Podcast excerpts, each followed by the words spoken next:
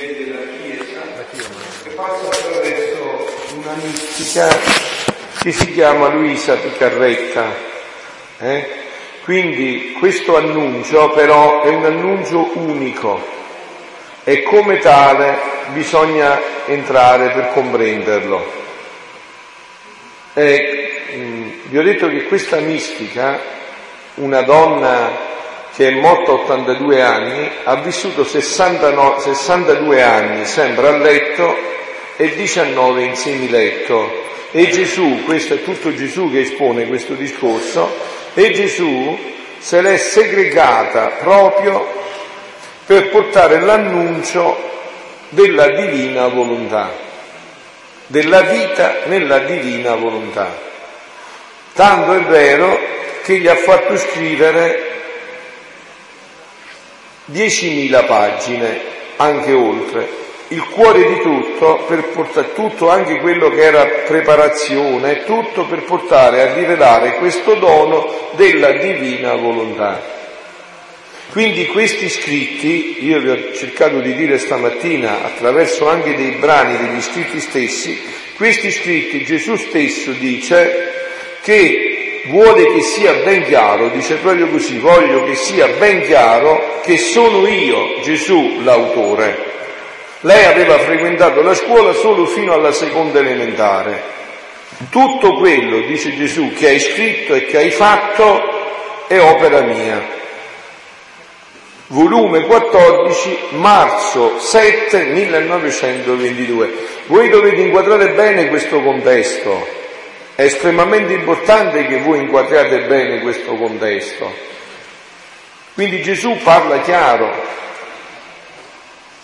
Dice infatti in un altro brano, Luisa, stavo pensando a ciò che sta scritto, si riferisce a quello che ha scritto, e dicevo tra me, ma è proprio Gesù che mi parla?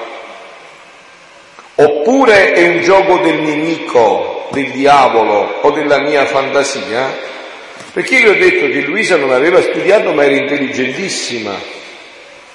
Lei, avendo questa rivelazione, si chiedeva a Gesù, poi ve lo leggerò, ma è mai possibile che tu aspettavi me per dire queste cose? Ma è mai possibile con tanti grandi santi, dice, dell'Antico Testamento, del Nuovo Testamento, tu aspettavi me per dire queste cose? Quindi dice, stavo pensando a ciò che sta scritto e dicevo tra me, è proprio Gesù che mi parla, oppure è un gioco del nemico o della mia fantasia? E Gesù nel venire mi ha detto, figlia mia, le mie parole sono piene di verità e di luce e portano con sé la sostanza e la virtù di trasmutare l'anima nella stessa verità. Questi sono tutti i concetti per chi verrà in seguito, per chi è così, eh, ha così compreso e non potrà lasciare più chi ha compreso, chi no, poi Dio provvederà a lui, per chi continuerà a venire. Questi concetti li approfondiremo tutti attraverso quello che Gesù ha detto a Luisa. Figlia mia, le mie parole sono di, piene di verità e di luce e portano con sé la sostanza e la virtù di trasmutare l'anima nella stessa verità, nella stessa luce e nello stesso bene che contengono, in modo che l'anima non solo conosce la verità, ma sente in sé la sostanza di operare secondo la verità che ha conosciuto. Stamattina vi ricordate no, che la madre approfondiva quel concetto, no? Questo concetto. Diceva, visto che queste sono verità in cui Gesù biloca la sua vita, e quindi sono realtà infinite, quando noi le leggiamo, lo dirà poi Sant'Annibale anche, come vi ho fatto vedere, quando noi le leggiamo, leggiamo un brano e ci sembra che siamo riempiti, che abbiamo capito tutto, no? Ma non è così, è che noi, essendo ristretti, essendo limitati, ci sentiamo riempiti. Poi leggiamo questo brano, iniziamo a fare una vita nella divina volontà con gli atti e i giri. Dopo vuoi parlare un po' così con gli atti dei giri, che lo lascio a te, bene, lascio... Con gli atti e i giri, poi la madre vi parlerà proprio di questo adesso, fra poco io mi fermo e accenneremo un po' agli atti e i giri nella divina volontà, che è la concretizzazione di questa vita nella divina volontà. Che cosa succede? Che tu fai diventare tue queste verità, le inizi a mettere in pratica, diventano vita della tua vita, li digerisci, come dicevamo stamattina, diventano sangue del tuo sangue e si amplia la tua capacità di conoscenza, rileggendo già solo anche quel brano, intravedi nuove profondità che prima non avevi visto. Perché avete sentito no, che cosa dice Gesù? La virtù di trasmutare l'anima nella stessa verità, nella stessa luce e nello stesso bene che contengono. In modo che l'anima non solo conosce la verità, ma sente in sé la sostanza di operare secondo la verità che ha conosciuto.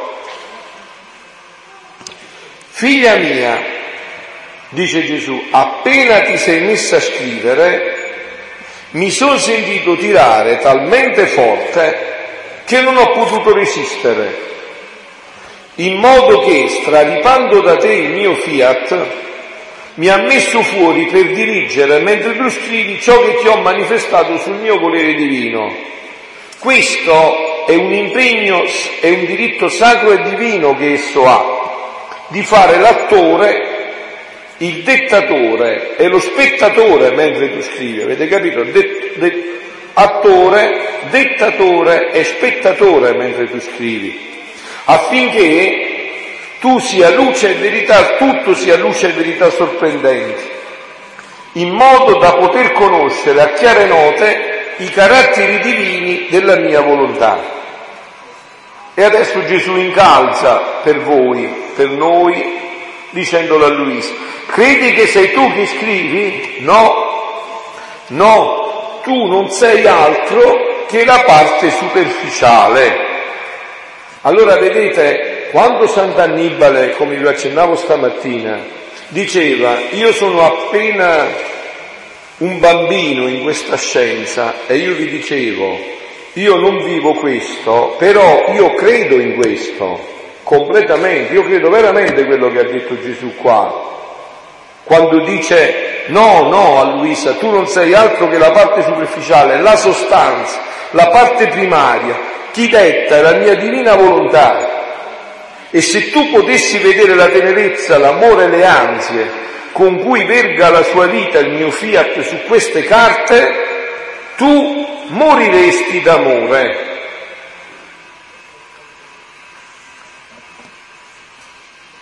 Qua mi fermo un attimo per riprendere un concetto che già ho accennato stamattina, per riprenderlo con voi.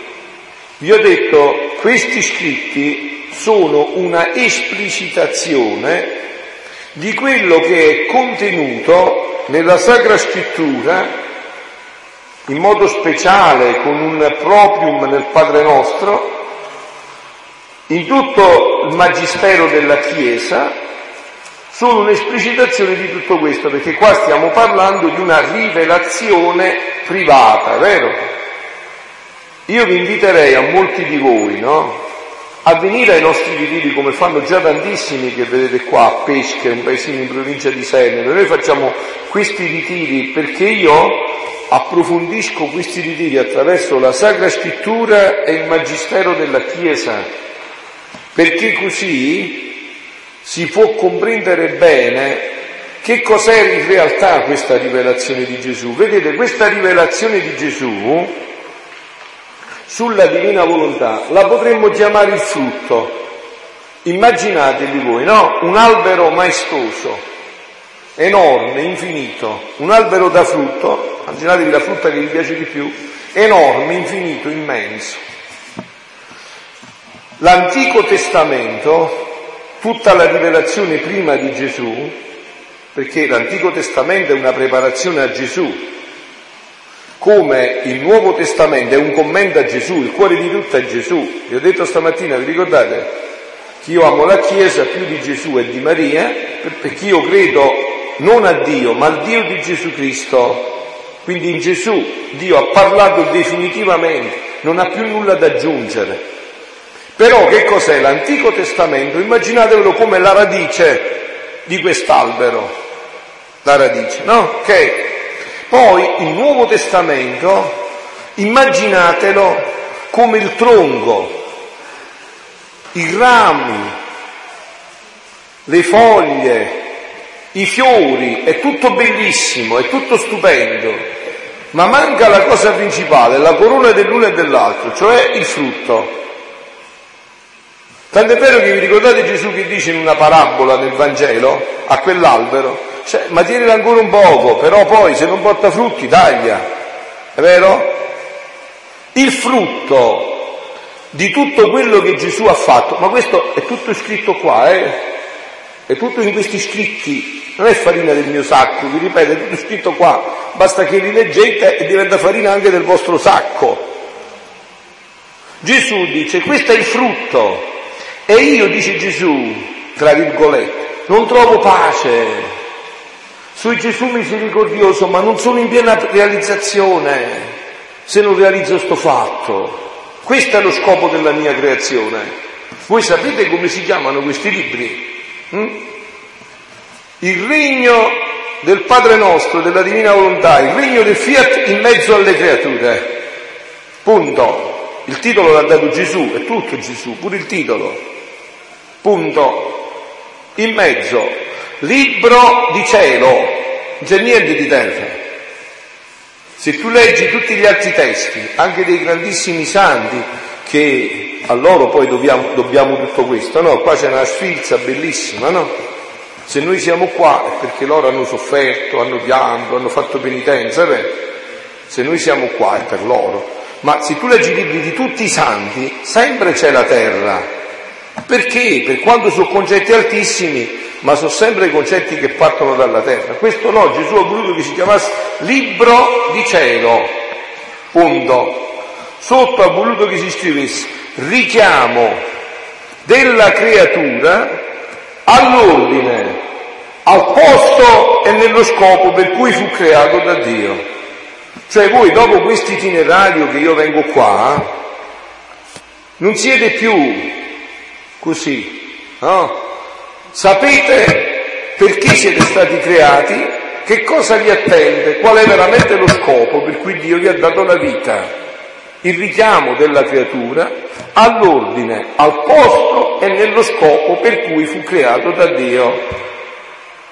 Questo titolo Gesù fa vedere mentre lo detta e questo titolo vuole che sia stato dato agli scritti e così è successo. Così è stato dato, questo titolo è stato dato agli scritti.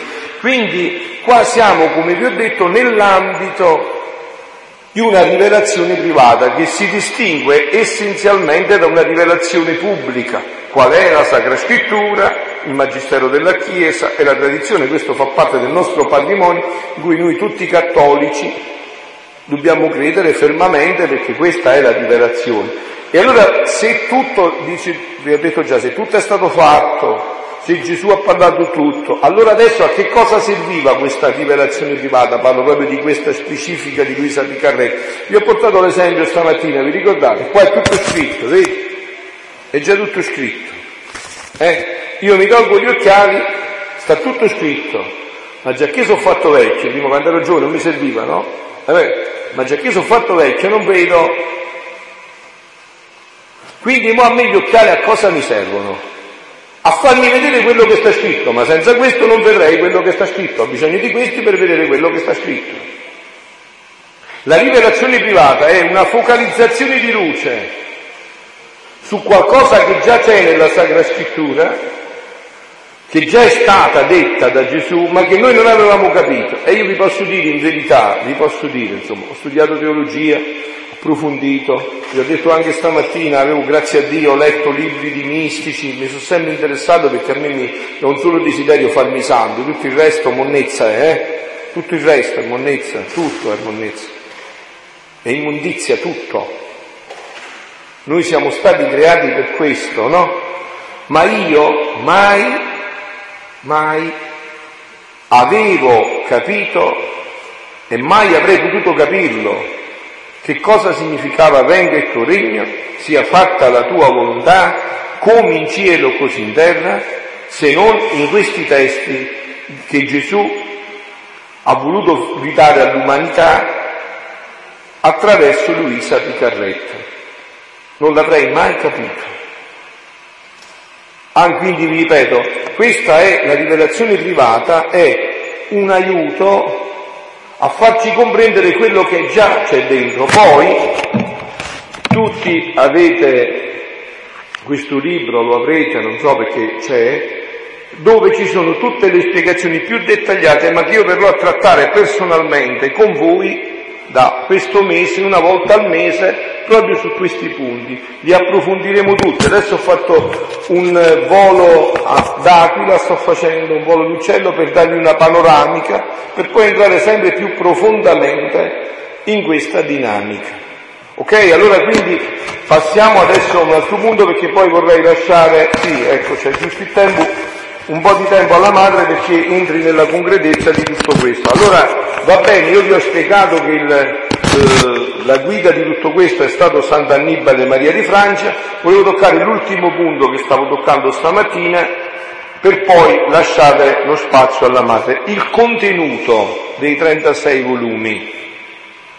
Sono 36 volumi, Luisa ha scritto 36 volumi, poi ha scritto un libretto specialissimo, stupendo, le ore, l'orologio della passione, che tutti avrete, poi ne parleremo in questi incontri, poi ha scritto un libro meraviglioso, forse uno dei più belli di tutti, o il più bello di tutti, quello sulla Madonna, la Vergine nel Regno della Divina Volontà, poi ha avuto una fitta corrispondenza epistolare con diversi autori, uno di questi era il fotografo di Padre Pio, di San Pio, Federico Abresch, No? Io ho conosciuto una figlia spirituale di San Dio che adesso è ancora vivente, ha quasi cent'anni, si chiama Adriana Pallotta, che lei ha partecipato ai primi incontri sulla divina volontà a San Giovanni Rotondo col permesso di San Dio, per questo suo figlio spirituale, un ex protestante tedesco che poi si è convertito andando da Padre Pio, Federico Abresch, ma che poi ha lasciato anche San Pio per seguire la rivelazione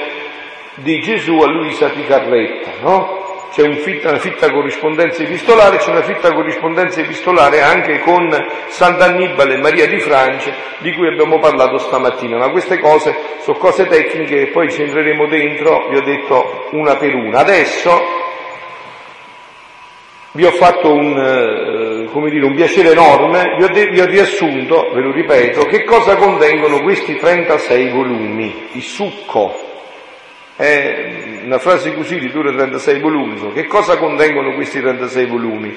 Negli scritti Gesù arriva al 36 volume, al 36 volume, a dei concetti altissimi sulla divina volontà e sul desiderio che l'uomo ritorni all'unione originale, a quell'unione con Dio che avevano Adamo ed Eva prima del peccato originale. Allora il primo punto è questo, no? Gesù vuole, ma poi se, andate a leggere, no, non so, almeno che, ma tutti voi che siete qua si vede che avete già un cuore bellissimo, no? Ma io penso pure un cuore di pietra piange, sentendo Gesù che piange in questi scritti, brama, arde, brucia dal desiderio che l'uomo ritorni così come gli era uscito dalle mani così come era gli uscito dalle mani. Quindi ritorni a quell'unione originale, a quella unione che Adamo ed Eva avevano prima del peccato originale. Oh, ma questo non è ancora niente. Questo però Gesù vuole che questa unione si deve realizzare qua, sulla terra. Avete capito? Qua, no Allah. Allah ci avremo dopo, andremo da Allah, ma mu vuole qua. A noi dice Gesù, spiega in questi scritti, non vi ho insegnato a pregare. Padre nostro che sei nei cieli, fa che io venga nel tuo regno e che si faccia la tua volontà. No? Padre nostro che sei nei cieli, venga. Quindi venga vuol dire che ancora non c'era, che deve venire E Gesù, qua non posso fermarvi, vi ho detto ci approfondiremo molte le cose, sono passi straordinari in cui Gesù dice proprio, anzi addirittura, non so se anche molti di voi, perché ci sono tanti che ormai sono da sei anni che facciamo i cenacoli sulla Divina Volontà, avete letto addirittura questo nel volume 35, c'è scritto che Dio stesso, voi sentite, Dio stesso prega se stesso perché venga il suo regno. Sentite, sentite. Figlia mia benedetta, è Gesù. Il vivere della creatura nel nostro volere è il nostro trastullo, il nostro spasso, la nostra occupazione perenne. Anche il modo di scrivere di Luisa, vi ho detto stamattina, è un modo classicamente meridionale, per esempio è molto vicino al mio paese. Noi diciamo proprio che questo è uno spasso, no? Proprio uno spasso la nostra occupazione perenne. Ora tu devi sapere che come la creatura si unisce, entra nel nostro volere, così il nostro volere bacia la volontà umana ed essa bacia la nostra. E noi stessi, sta parlando la Santissima Trinità, e noi stessi amiamo, preghiamo e chiediamo a noi stessi che venga a regnare la nostra volontà sulla terra, nelle umane generazioni. Non so se mi spiego, voi avete sentito? Si sente bene? Avete sentito che ho detto? La Santissima Trinità stessa prega se stessa perché venga questo regno. Mo, ditemi voi una cosa a me, no? Se io leggendo questo e ci credo fino in fondo, non è colpa mia, beh. E quindi dopo, se mi venite a dire come a volte ho sentito anche altre volte, dopo un po' di incontri, no? Padre, ma io faccio questo, io faccio quello. Non ho ragione a rispondere, ma fa che vuoi tu, perché ancora non hai capito niente. È vero o no? Può fare che vuoi tu, perché ancora non hai capito niente. Quando capirai ne parleremo. Vi ripeto, eh, facciamo questo delle sfuggiture a te, te lo sottolineo. Eh? Così il nostro volere bacia la volontà umana ed essa bacia la nostra. E noi stessi, sta parlando della Santissima Trinità, amiamo, preghiamo e chiediamo a noi stessi che venga a regnare la nostra volontà nelle umane generazioni. La creatura scomparisce nel nostro mare divino come una gocciolina d'acqua e resta la nostra preghiera che con la sua potenza vuole investire tutto e ottenere ciò che abbiamo chiesto a noi stessi è preghiera nostra, non possiamo fare almeno di non esaudirla. Eh?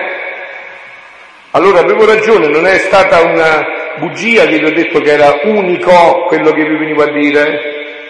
Io sono cosciente di portare questa responsabilità, quindi non mi sottraggo. Allora dice quindi, e questa unione deve avvenire sulla terra. Stamattina vi ho fatto un passaggio, con questo concludo perché poi vi parla la madre eh, di, degli atti e dei giri nella divina volontà, che è un accenno, perché poi alle quattro e mezzo così ci fermiamo un attimo, che alle cinque precise io inizio la preghiera, come al solito, i due rosari, la messa e l'adorazione eucaristica. No? E questa unione è contenuta anche nel numero 521 del Catechismo della Chiesa Cattolica che tutti avete a casa, se non lo comprate, eh? Che un cattolico che non ha il Catechismo della Chiesa Cattolica, quando ha dei dubbi, come li risolvete voi? Dovete chiedere al Catechismo, no?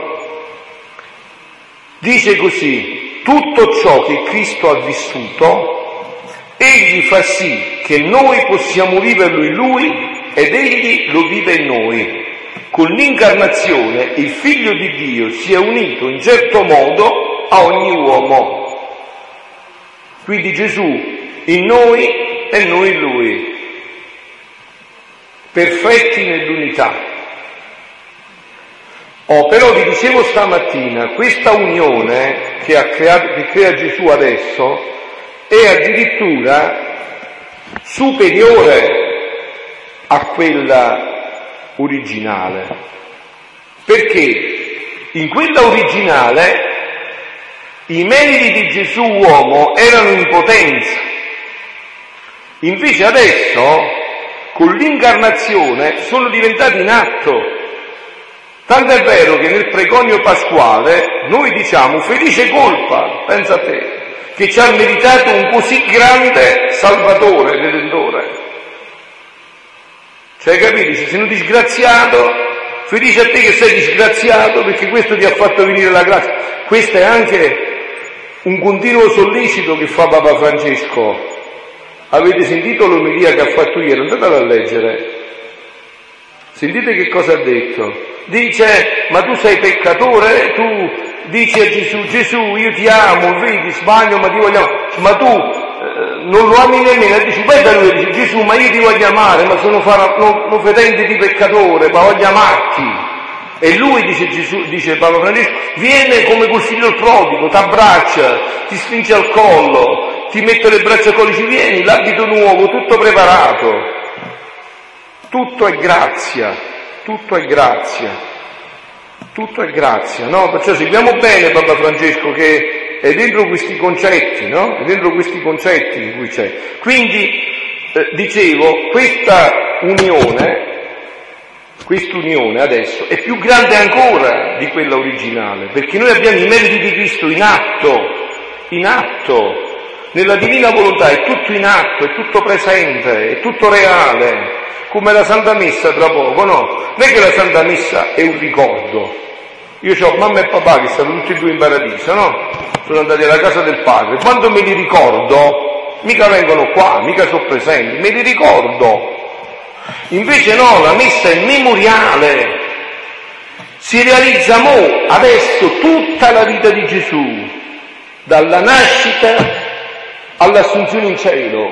Tutto in quel momento, realmente, misticamente, che non vuol dire la favola in maniera misteriosa, con cui deve entrare con la fede, ma realmente si realizza tutto. E stamattina la madre vi accennava, e adesso lascio a lei la parola, quel passaggio dell'Eucaristia come una volontà a stabilità d'eterno che un sacerdote della Chiesa Cattolica, validamente e lecitamente ordinato, impone le mani, dice quelle parole e un po' di pane e un po' di vino diventano il corpo e il sangue di Dio, così la stessa volontà ha stabilito che conoscendo queste conoscenze, vivendole veramente e facendo ogni atto in questo quell'atto da umano, diventi divino atto. Adesso la madre vi parlerà un po' degli atti e dei giri.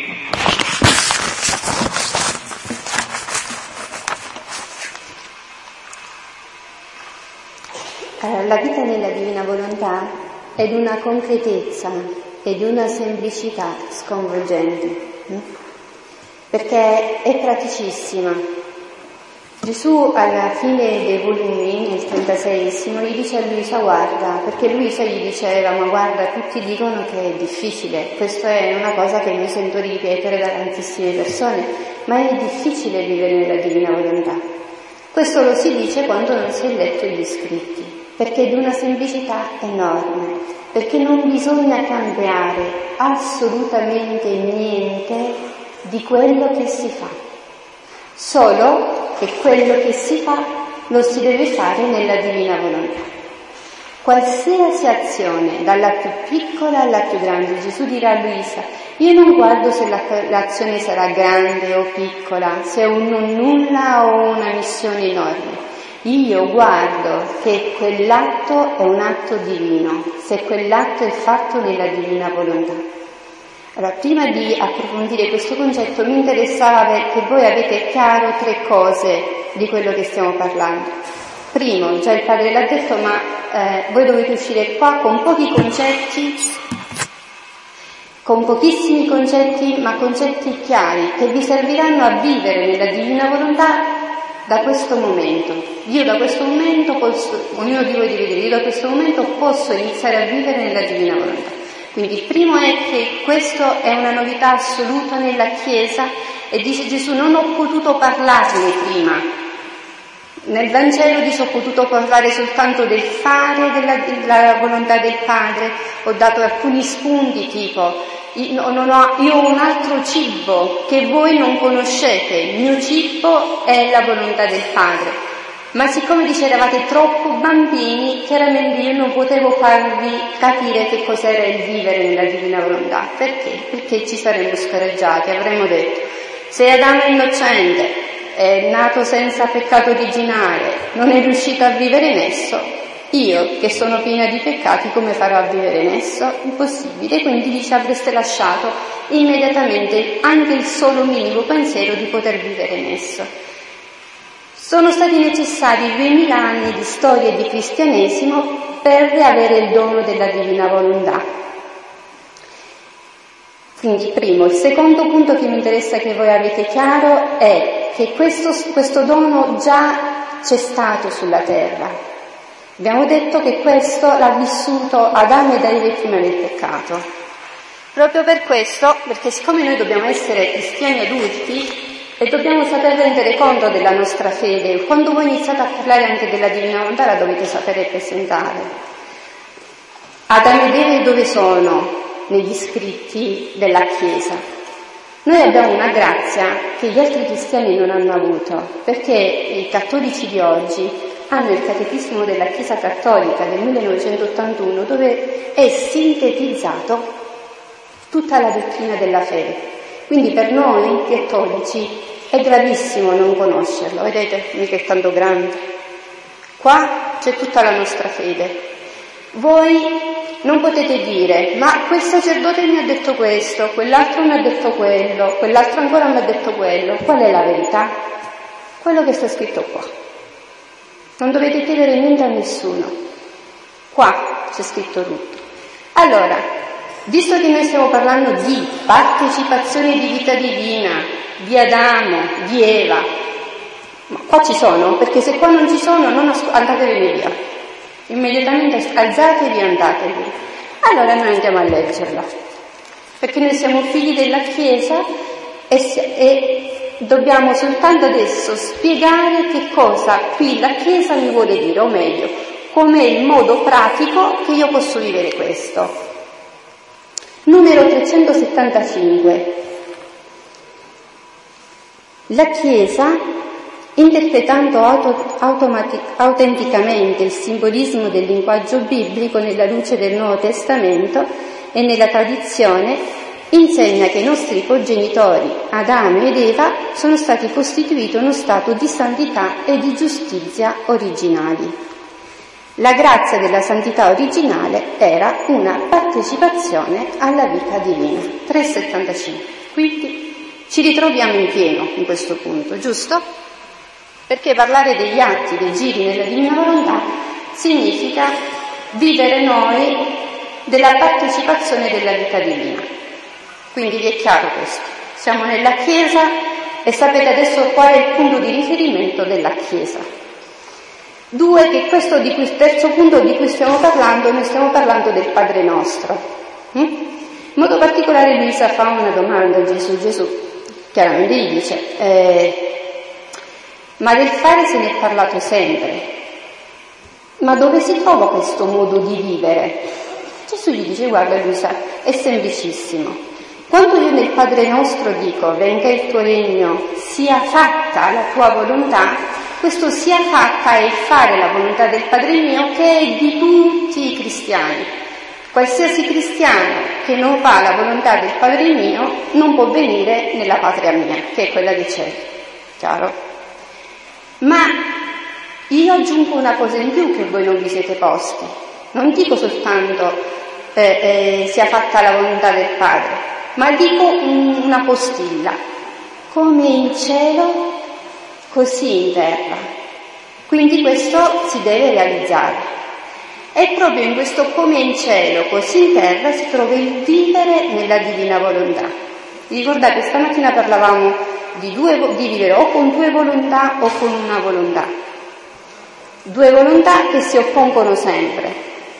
Per quanto ad esempio io posso voler venire bene a Concetta, no? Vorremmo le stesse cose, abbiamo gli stessi ideali, però prima o poi sempre ci troveremo a volere due cose diverse pure per venire a, da Isernia a Cava di Tirreni. Io posso venire per la strada di Caenel e lei mi può dire voglio andare per Benevento, facciamo due giri diversi. Sono sempre due volontà che prima o poi così pacifiche non ci sono. Mentre il vivere con una sola volontà crea armonia totale e completa, sempre, è la pace. Il regno della pace non sarà altro che il regno della divina volontà sulla terra. Quindi come la fanno, visto che come in cielo così in terra si trova il vivere nella divina volontà? Allora ci dobbiamo porre un'altra domanda. Ma come i beati, San Pio, San Francesco, Santa Bernadette, San Benedetto, tutti i santi che volete, vivono la volontà di Dio in cielo? E là non è che si devono porre più il problema mi sposo o mi faccio suora? Vado a mangiare al ristorante o non so tutti questi problemi, giusto? In cielo, stiamo parlando del cielo. Quindi come la vivono? Come fanno la volontà di Dio in cielo? Semplicemente la vivono. E quindi il vivere nella divina volontà sarà la vita dei beati sulla terra. Quindi vivremo già sulla terra da beati, da santi. Perché lo possiamo fare questo? Perché Qua guardate, saremo liberi da ogni vanagloria, da ogni interesse personale, perché ad esempio io adesso sto parlando, sto parlando nella divina volontà, sto perché mentalmente io posso continuamente dire eh, Gesù vieni tu a parlare in me, Gesù vieni, tu sai come meglio poterti spiegare ai, ai tuoi figli per comprendere quello che tu vuoi che loro vivano, giusto? Voi però non lo vedete. Quindi io sono esente in questa maniera da un interesse personale. A me non mi interessa che direte dopo, ah è stata brava, non è stata brava, mi è piaciuta, non mi è piaciuta, perché io sono sicura che sento le mie parole estrapolate dal libro del cielo, quindi dagli scritti di Luisa, questi, volendo o non volendo, tranne che voi non vi opponete, vi entreranno nel cuore. L'unica possibilità è la vostra chiusura. L'unico modo che voi adesso avete di non vivere più nella divina volontà e non fare il massimo bene per tutto l'universo è chiudervi e dire a me questa cosa non mi interessa. Come si vive quindi nella divina volontà? Ci sono dei modi molto molto semplici. Solitamente il primo modo più semplice, che io adesso vi solo, solo accenno, sono le ore della passione. Non so quanti ce l'hanno quando non ce l'hanno, però se non ce l'avete, siccome la porta di per vivere nella divina volontà sono le ore della passione, perché? Perché un po' è quello che più um, ci è familiare, perché avendo in mente la via crucis è già un linguaggio che a noi eh, ci appartiene, anche se Gesù non rivela, ma questo non soltanto per le ore della passione, ma in tutti gli scritti, Gesù non rivela ciò che fa esternamente a Luisa, Gesù sempre rivela ciò che vive internamente. Ecco perché tutto ciò che io posso, io posso vivere già da questo momento nella divina volontà, perché Gesù l'ha vissuto già per me. Questa sarà la grande novità. Per la prima volta Gesù rivela un'anima ciò che la divinità faceva nell'umanità. Noi diciamo che Gesù era vero uomo e vero Dio, ma la divinità come interagiva con l'umanità? E questa è una cosa che riguarda solo Gesù oppure può riguardare pure noi? Perché se noi stiamo parlando adesso di partecipazione della vita divina, capite che ci interessa strettamente questo fatto, la divinità di Gesù, come noi possiamo fare atti dei formi, fatti da Dio, dei formi. L'unica possibilità che abbiamo è gli scritti di Luisa, quindi vi dicevo le ore della passione, che è quello che più, è più familiare a noi, alla portata più della nostra, eh, diciamo, eh, mistica tradizionale anche se troveremo ciò che Gesù faceva internamente, ad esempio la flagellazione, no? Noi conosciamo la flagellazione, quindi tutto ciò che è esterno, ma quale tipo di preghiera Gesù faceva in quel momento? Soffriva e basta? Pregava, riparava? Che faceva? Qual era lo stato d'animo di, di Gesù in quell'atto, in quel momento? Ce lo dice Gesù con le ore della passione. L'unica cosa che io vi dico eh, delle ore della passione, dopo alla fine, all'appendice troverete tutte le spiegazioni se volete approfondirle, Gesù fa una promessa straordinaria che non ha mai fatto nessuna mistica. Io penso che molti di voi hanno fatto ad esempio le orazioni di Santa Brigida, no? che si devono fare per dieci anni, tutti i giorni, e che si salvano tot anni della propria famiglia. Qua facciamo un salto enorme. Gesù fa una promessa paurosa. Ogni parola un'anima. Vi ripeto, ogni parola un'anima. Quindi Immaginatevi che anche l'ora, si dice ora, ma non, è, non dura mai un'ora. La maggior parte delle ore sono 5 minuti, 10 minuti massimo. Solo la diciottesima, la diciannovesima ora, la ventiquattresima ora sono le più lunghe, poi sono piccolissime, anche se scritto ora. Poi un'altra cosa importante, io rispondo a delle domande che solitamente mi fanno. Ad esempio c'è scritto l'ora dalle 3 alle 4 di notte, la devo fare, mi devo svegliare alle 3 alle 4 di notte? No, assolutamente. Potete farlo in qualsiasi momento del giorno, quando volete, quando avete tempo. Non c'è bisogno di eh, rispettare l'ora che c'è scritta quel che state facendo. In qualsiasi momento della giornata vi potete fare liberamente. E quindi è un traffico di salvezza, capite che è enorme. Gesù dice a Luisa che i paesi dove ci saranno le anime che faranno le ore della passione, nei momenti di castighi, per quelle anime quei paesi saranno protetti. Oh, dice quante volte Luisa, e per Luisa poi lo faremo anche per ciascuno di noi, proprio per queste ore della passione saranno mitigate enormemente tanti castighi e dice una cosa in più, che non mando, dice Gesù a Luisa, non mando il mondo a sfascio proprio per le ore della passione. Quindi se voi volete bene a tutta l'umanità, io penso che 5-10 minuti di tempo ce li avrete sicurissimamente, perché avete il tempo per il caffè, per una telefonata, per vedere la televisione, per fare mille cose. Quindi se volete bene all'umanità, vi prego di fare queste ore della passione perché non vi costa niente, soprattutto se non fate, le, non fate, parte di un orologio vivente di 24 persone, che potete trovare un opuscoletto che noi diffondiamo sempre, penso che in giro ci stanno, che cosa sono questi orologi viventi, potete fare l'ora che volete, che vi è più comoda, anche la, le ore più piccole giornalmente, l'importante è che si fanno sempre. Saranno proprio queste ore che vi spingeranno piano piano a fare tutte le 24 ore e a iniziare a leggere gli scritti. Quindi il primo modo pratico sono queste ore della passione. Secondo, dicevamo, sono gli atti. Sembra una cosa strana, vero? Che non ci appartiene. Atto è qualsiasi azione che noi facciamo. Atto è il guardare, atto è il respirare, atto è il parlare, il muovere, Qualsiasi azione ordinaria di tutta la giornata, azioni, dice Gesù, che nessuna persona al mondo non fa. Tu puoi dire al tuo cuore di non palpitare, tu il respiro di non respirare, agli occhi di non guardare.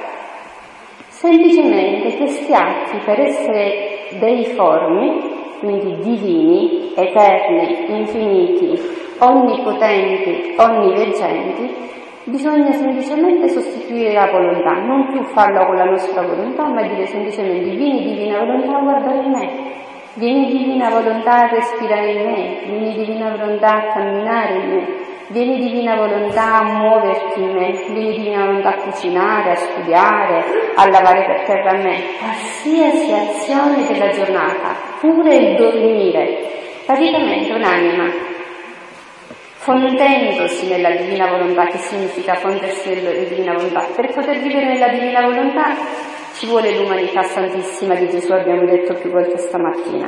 Praticamente io fondendomi, l'esempio più pratico sono le due candele di cera.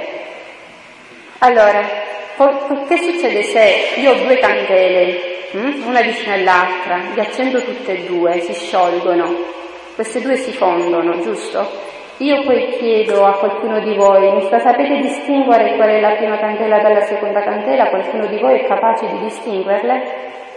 No, perché si sono fuse, so, sono una sola cosa. fondendomi nella divina volontà, entrando dentro l'umanità santissima di Gesù, chi fa le azioni, anche se materialmente è la creatura, quello che sostanzialmente fa l'azione è Gesù, come l'Eucaristia, vedete l'Eucaristia, l'accidente non è accidente, di un accidente, no, non c'entra niente, l'accidente è la forma esterna, il pane, il pane non cambia nell'Eucaristia, ma la sostanza sì, quello non è più pane, è sostanza divina, è Gesù, quindi è corpo, sangue, anima e divinità di Gesù Cristo. Così come diceva il Padre, l'esempio di Pompo Padre dell'Eucaristia, io chiamando la divina volontà, il mio atto diventa atto divino. Attenzione, perché qua ci ricolleghiamo sempre alla Chiesa. Questo di fare atti divini, anche la Chiesa lo riconosce in Adamo, se qualcuno di voi ha letto qualche trattato di ascetica, di mistica o studia spiritualità, sicuramente eh, ha, ha, letto il Tacheri, anche il Tacheri, che è un trattato il più grande trattato di ascetica mistica, dice che Adamo faceva questi atti dei forni, però noi non riuscivamo a capirlo come li faceva e come questa cosa potesse riguardare noi. Quindi è una cosa nuova ma vecchia, anzi la più vecchia che sia mai esistita, perché era come viveva Adamo, ma noi non sappiamo come lui riusciva a fare questi, questi atti. Adesso, con gli scritti di Luisa, noi possiamo rendere pratico quello che ci hanno detto i mistici, la Chiesa in generale dice. Come il padre diceva ad esempio oh, stamattina, se qualcuno di voi fa l'ufficio delle letture, in questi giorni natalizi sempre troverete una frase dei padri della Chiesa che diceva che Dio si è fatto uomo perché l'uomo diventa Dio. Ma l'uomo come può diventare Dio? Possibile, tu dici. Abbiamo bisogno di una rivelazione che ci spiega come poter fare. Esempio, come, è importante la conoscenza è fondamentale. Sì, adesso vi dico, no? Slavlach Maria, Maria dai tu. Tu dici che parli arabo? Sì. Arabo per voi. È aramaico. Io vi semplicemente, ho semplicemente detto Ave Maria piena di grazia, ma in una lingua che voi non conoscete, giusto? Per cui queste parole voi le dite giornalmente magari, ma non avendo la conoscenza della lingua non le avete capito. La stessa cosa è nella divina volontà. C'è sempre tutto detto, ci è stato detto, ridetto in vari modi, ma nessuno ci ha fatto conoscere quella lingua. Infatti Gesù dice a Luisa, si chiamano proprio libro di cielo, perché dice dovete imparare un nuovo linguaggio, che non è più quello della terra, ma quello celeste. Infatti c'è un, un passo del Vangelo dove Gesù dice, rimprovera un po' i discepoli e le persone che le seguivano dicendo, io eh, se non capite il linguaggio della terra, come farete a capire quando vi parlerò di cose di cielo? Quindi Gesù già in questa frase del Vangelo mi dice che lui mi sta parlando di terra, ma avrebbe delle cose di cielo da dirmi, ma io non lo posso capire, giusto? Vedete come poi la divina volontà vi servirà con, da, da, faro di luce su tutta la scrittura, vi darà delle luci sul Vangelo, sul Vecchio Testamento, che nessun'altra cosa ve la può dare. Perché? Perché il vento di Dio, Gesù che vive dentro di voi, lo stesso Spirito di Dio, vi illuminerà nella maniera pratica di che cosa voleva dire veramente, interiormente quella scrittura, quella frase della scrittura. Io guardo l'orologio perché se no mi tengo qua, finisco alle quattro e mezza di questa notte, non domani. Quindi la fusione è semplicemente entrare dentro Gesù, dicevamo. Basta dire, e fondersi parte per parte. Io per entrare dentro Gesù devo, devo entrare dentro di Lui parte per parte. Quindi che ne so, dico, fondo la mia memoria nella tua memoria, la mia intelligenza nella tua intelligenza, la mia volontà nella divina volontà. Fondo il mio sguardo nel tuo sguardo, il mio olfatto nel tuo, il mio udito nel tuo udito, i miei passi nei tuoi passi, i miei palpiti nei tuoi palpiti, la circolazione del mio sangue nella circolazione del tuo sangue. Quindi io entro dentro Gesù parte per parte. Una volta che io entro dentro Gesù posso iniziare ad agire e fare qualsiasi cosa della giornata dalla più banale, da quella più volontaria a quella più involontaria, come il palpito del cuore mica è volontario come atto, la circolazione del sangue, il respiro, sono atti che noi non ci rendiamo manco conto di farli, il dormire, tutto, tutto per la creatura che vuole vivere nella divina volontà nella divina volontà. Come faccio ad uscire dalla divina volontà? Solo in una maniera, il peccato. Fuori da questa dinamica qualsiasi cosa della giornata, perché c'è un dottore che mi dice sì, ma ad esempio quello che sto facendo io adesso è divina volontà. Sì, è divina volontà, sicurissimamente è divina volontà. L'unica cosa che ci fa uscire dalla divina volontà è il peccato. Ma grazie a Dio c'è il sacramento della riconciliazione, della confessione. Quindi immediatamente possiamo ritornare a rivivere nella divina volontà fatto anche mi diceva la madre, no? tutto è divina volontà, certamente così è, tutto è divina volontà, senza la divina volontà noi non potremmo neanche esistere, no? però se non conosciamo, come diceva prima, non c'è la consapevolezza e quindi non ha quel valore, il valore è dato dalla conoscenza.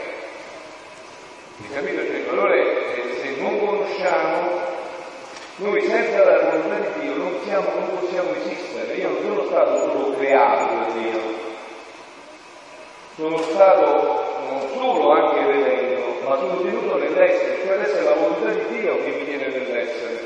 Se la volontà di Dio si sottrae, io scompaio di nulla. Però questa volontà di Dio può stare in me come schiava o regnare. Se io stamattina mi sono alzato, eh, è perché la volontà di Dio mi ha dato la forza di alzarmi. Ma io stamattina, nell'alzarmi, e avendo quindi la possibilità della volontà di Dio di muovere le mani, avrei potuto con queste mani tirare lo schiaffo a una persona. Eh? Quindi avrei utilizzato la volontà di Dio, la e dico grazie, no grazie, mi hai dato la forza, tu stamattina e io utilizzo questo contro di te. Ma se io invece stamattina quella volontà di Dio l'avrei utilizzata per andare ad asciugare una lacrima, per fare una carezza, per aiutare, quella volontà di Dio non sarebbe stata schiava in me. Quindi se io non conosco, non ha valore. Il valore è tanto quanto io conosco.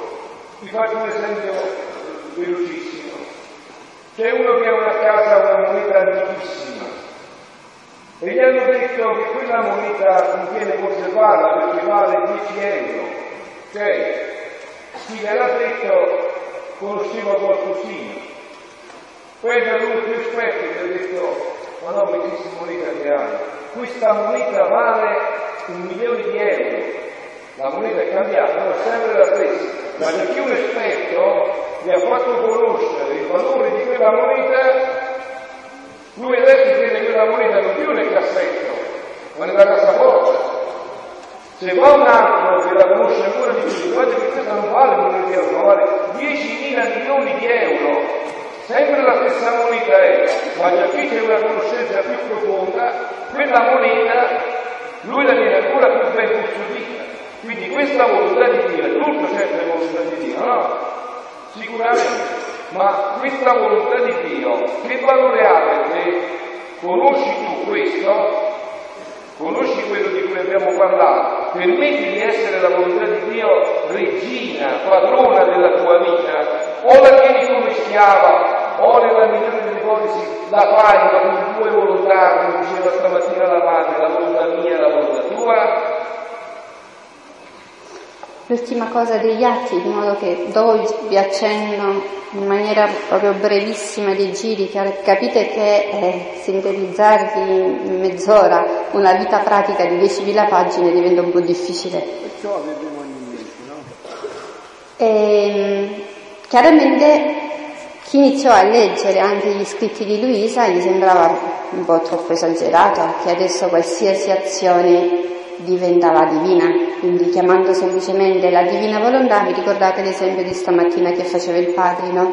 Io dicendo semplicemente adesso, vieni divina volontà, col possesso pieno di queste conoscenze, vieni divina volontà a parlare in me, io in questo momento sto impedendo a un ragazzo di suicidarsi, all'ammalato di ricevere la forza, al dottore di fare la giusta diagnosi e trovare la giusta cura per la malattia eh, quindi agli scienziati di impondergli quella scintilla della scienza infusa eh, di Dio per dargli gli antidoti alle varie malattie gravi e qualsiasi altra cosa.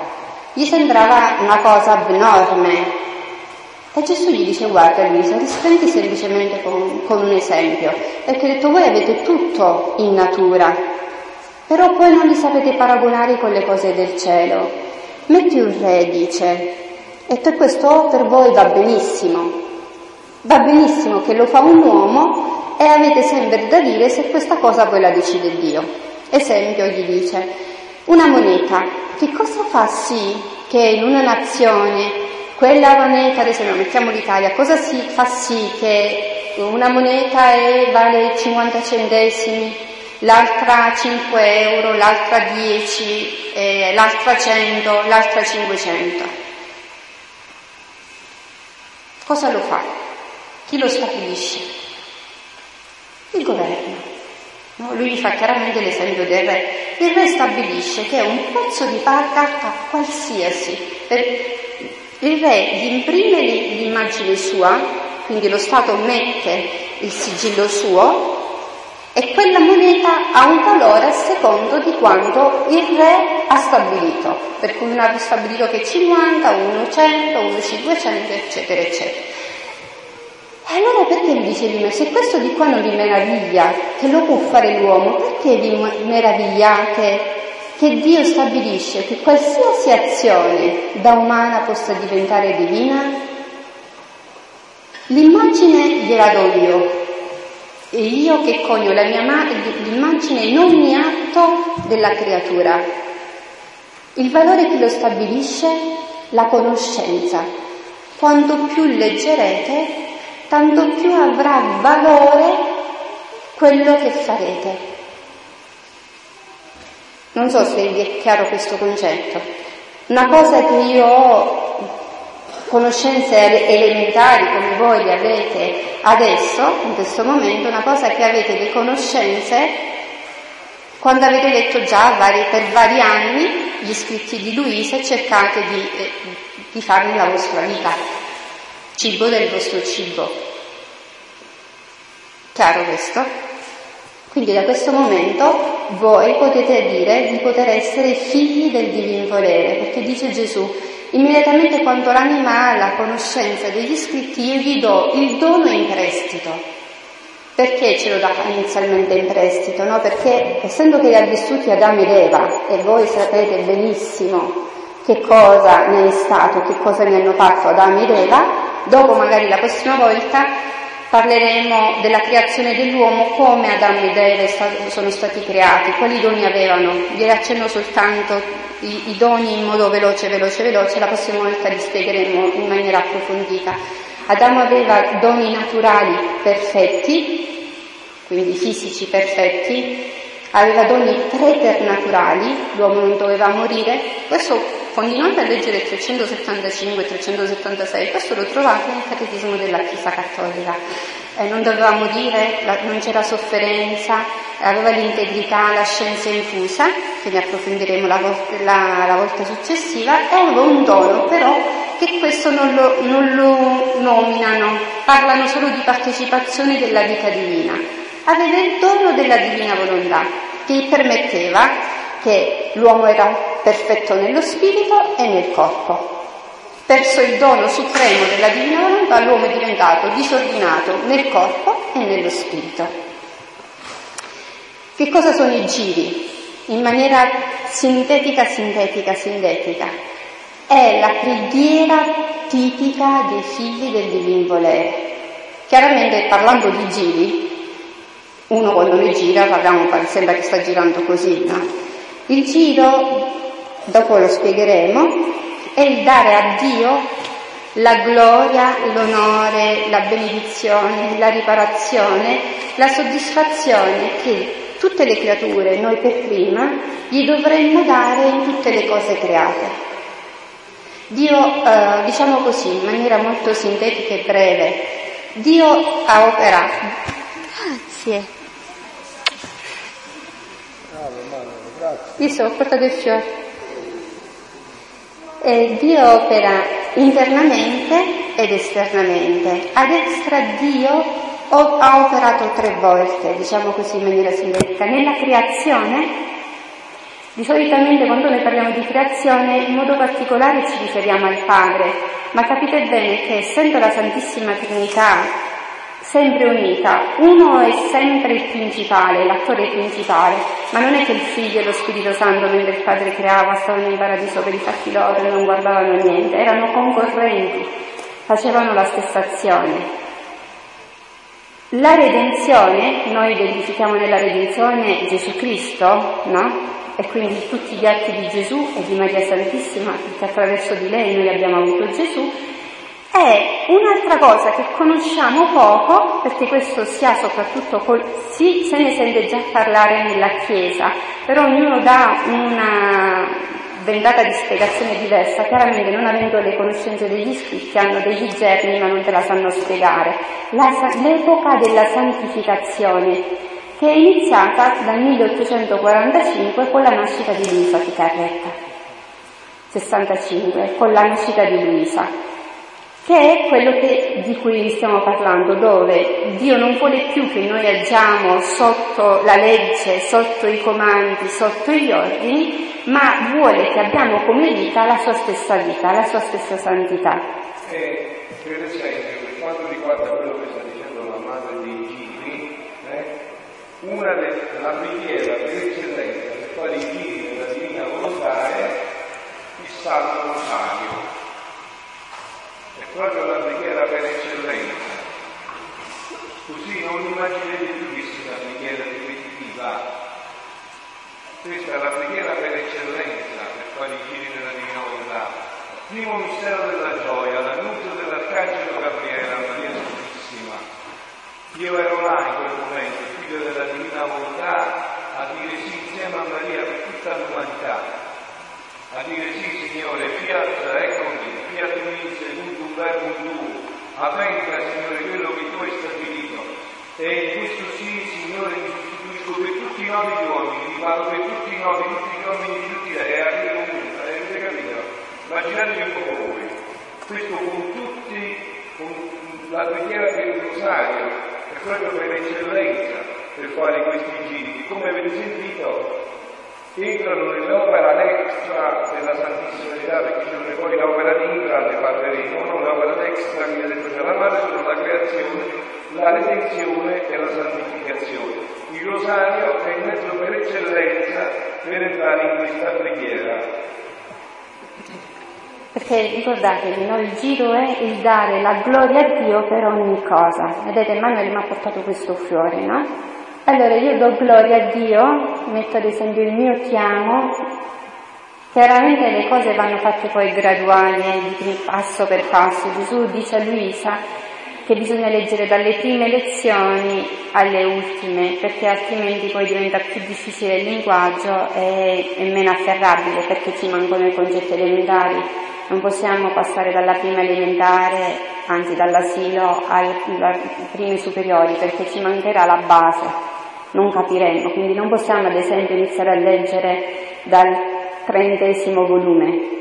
Conviene che se non avete le conoscenze iniziate a leggere dei primi volumi, come eh, Gesù un grande pedagogo, anche con Luisa, non è che la svezzate immediatamente, non è che immediatamente iniziate a parlargli del dono della divina volontà, prima gli ha fatto fare un po' tutto il percorso necessario che è quello della mistica classica, no? della purificazione, eh, dell'evitare i peccati, del, della virtù dell'ubbidienza, della pazienza, della bontà. Piano piano mm, fa scuola, no? perché questa vita, poi chiaramente quando avrete le conoscenze vedrete, ritroverete la divina volontà anche nei primi dieci volumi, la troverete da tutte le parti, vedrete con la luce delle conoscenze come Gesù già gli stava parlando in profondità degli scritti di Luis, de, della divina volontà, ma ancora la doveva svezzare. Così anche a voi eh, conviene che iniziate gradualmente. Adesso magari accogliete quello che noi viviamo come un panorama completo di quello che è la vita nella divina volontà, ma poi piano piano Gesù dice eh, che la divina volontà è leggera leggera senza sforzi. Quindi se noi già sentiamo lo sforzo, eh, il peso, già stiamo entrando nell'umano, perché vorremmo comprendere tutto, avere tutto e sapere tutto e viverci immediatamente. Ma è una vita che cresce dentro di noi, è come se il bambino passa da 10 grammi di latte a subito allo svezzamento, no? Prima 20, 30, poi le pappine, poi gli omogenizzati, poi la pastina, poi piano piano iniziamo a inserire tutto. Così voi, e noi vi stiamo dando un panorama a 360 gradi eh, per una visione completa. Questo anno, perché ci vedremo fino a dicembre prossimo, piano piano entreremo in ogni argomento specifico. Ecco, adesso allora quindi noi siamo qua per aiutarvi a entrare in questo dono infinito che è il dono che Dio ha fatto già alla sua Chiesa e vuole che adesso si benessimo. Voi avete già ricevuto questo aiuto, no? Quindi adesso alla vostra vedete, adesso Gesù, se state in silenzio un attimo, lo sentite che vi dice nell'orecchio, ti aspetto fuori. Eh? Ti aspetto fuori.